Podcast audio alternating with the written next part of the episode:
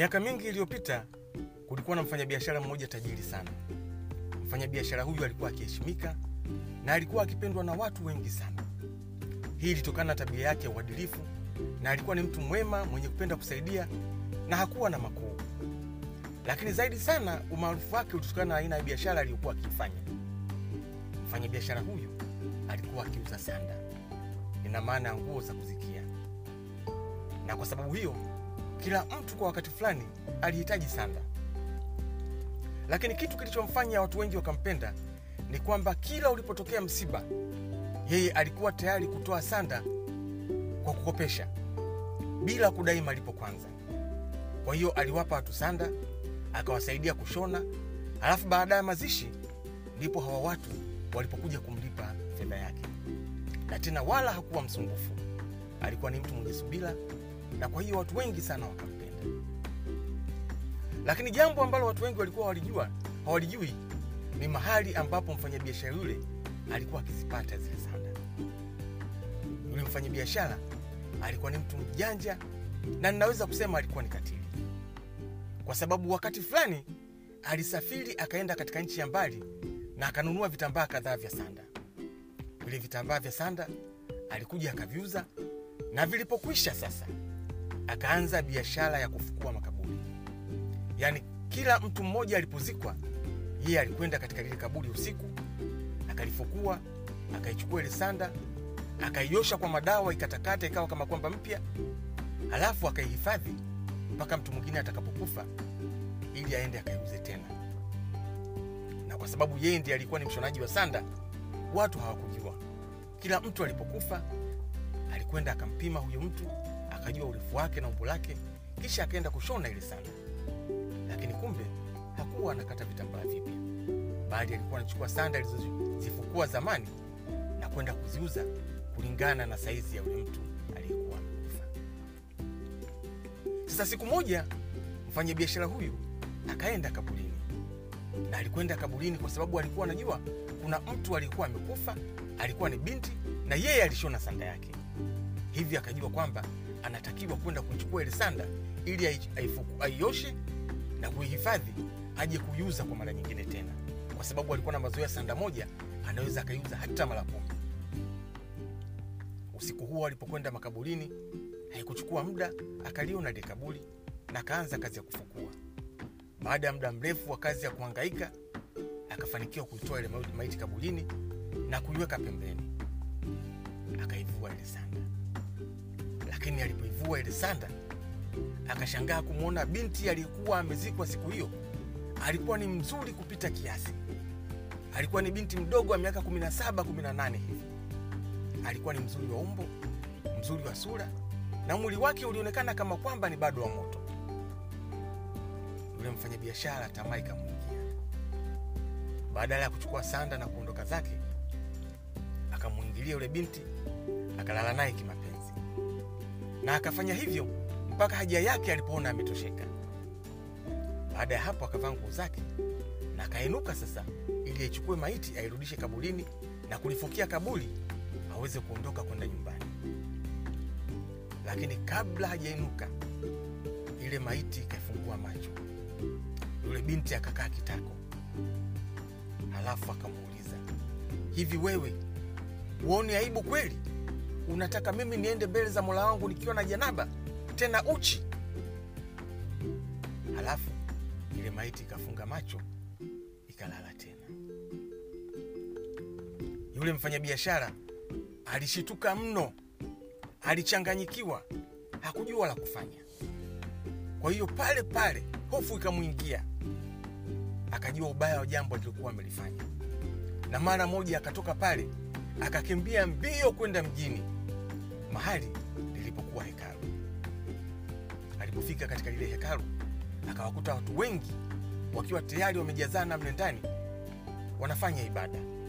Watu wengine walikuwa wanakesha na watu wengine walikuwa wanakuja majira karibu ya alfajiri kuja kufanya ibada. Alipofika mle ndani, akaanza kulia akipiga makelele akisema, jamani, ni uweni, kwa sababu dhambi niliyoifanya haiwezi kusameheka. Kwa bahati nzuri, ndani ya lile hekalu alikuwemo Nabii Musa. nabii musa akamuuliza umefanya nini? Yule mfanyabiashara akasimulia kisa chote tangu mwanzo mpaka mwisho. Musa pamoja na wale watu wengine hawakuamini. Wakasema hebu twende kaburini ukatuonyeshe hiyo maiti. Wakaondoka wote wakaenda mpaka kabulini. Na kweli walipofika pale bado usiku hakuja pambazuka vizuri wakakuta ile maiti bado yuko pembeni ya kaburi ikiwa imefumba macho watu wote wakahamaki baada ya kumtambua yule binti. Wakasema tumuue huyu mtu tumpige kwa mawe. Wengine wakasema hapana kumpiga kwa mawe haitoshi tumchinje. Wengine wakasema hapana kumchinja haitoshi tumchome moto akiwa hai kwa sababu dhambi aliyoifanya ni kubwa kupita kiasi. Lakini nabii musa aliyekuwa akiwaangalia na kusikiliza akasema ndugu zangu hapana. Huyu mtu tusimfanye lolote kwa sababu amekwisha kutubia dhambi zake kitendo cha yeye kutoka hapa sisi tukiwa hatujui ya kwamba amefanya nini. Akaja mpaka ndani ya hekalu akasema jambo alilolifanya na akatuomba sisi tumpige mawe kwa sababu amefanya dhambi kubwa kuliko dhambi iliyofanywa na binadamu yoyote kitendo hicho kinaonyesha kwamba ametubia dhambi zake na mwenyezi mungu atakuwa amemsamehe. Na kama mwenyezi mungu amemsamehe basi sisi hatuna haja ya kumpiga hatuna haja ya kumuua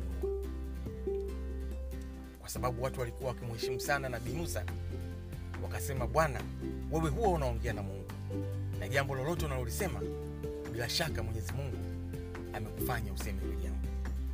Kwa hiyo wakamwachia yule mtu wakamsamehe na kuanzia siku ile yule mtu akawa ni mcha mungu wa kweli akaacha kabisa biashara ya kuuza sanda na akaanza kufanya biashara nyingine pamoja na kilimo na kuishi maisha ya uadilifu wa kweli maisha ya utakatifu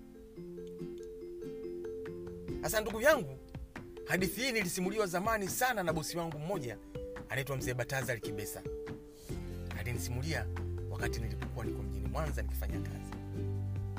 Lakini nimekumbuka leo na nimeamua kukusimulia ili uweze kujifunza mambo machache. Jambo la kwanza ni kwamba mungu ni mwingi wa rehema. Mungu ni mwenye kusamehe.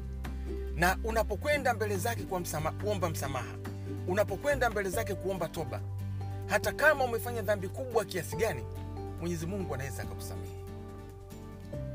Ukisoma biblia inasema ijapokuwa dhambi zenu ni nyekundu kama damu nitazifanya kuwa nyeupe kama theluji.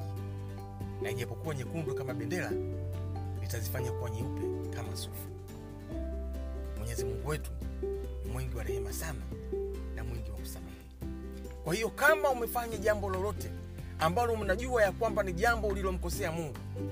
Haijalishi ni baya kiasi gani. Nenda mbele za mungu na mwenyezi mungu atakusamehe.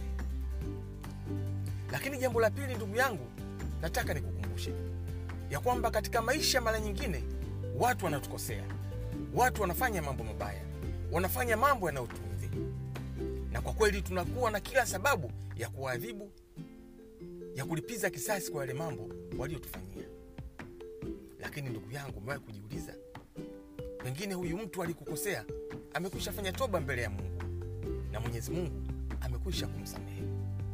Na kama mungu amekwisha kumsamehe mtu aliyekukosea wewe una haja gani ya kuendelea kuweka kinyongo ndani ya moyo wako? Una haja gani ya kuwa na chuki naye? Una haja gani ya kuendelea kumsema vibaya? Una haja gani ya kuendelea kumtukana? Una haja gani ya kuendelea kusonya kila unapomuona ndugu yangu ili uweze kuishi kwa amani katika maisha yako jifunze kusamehe. Ujifunze kusamehe ili mwenyezi mungu naye aweze kukusamehe.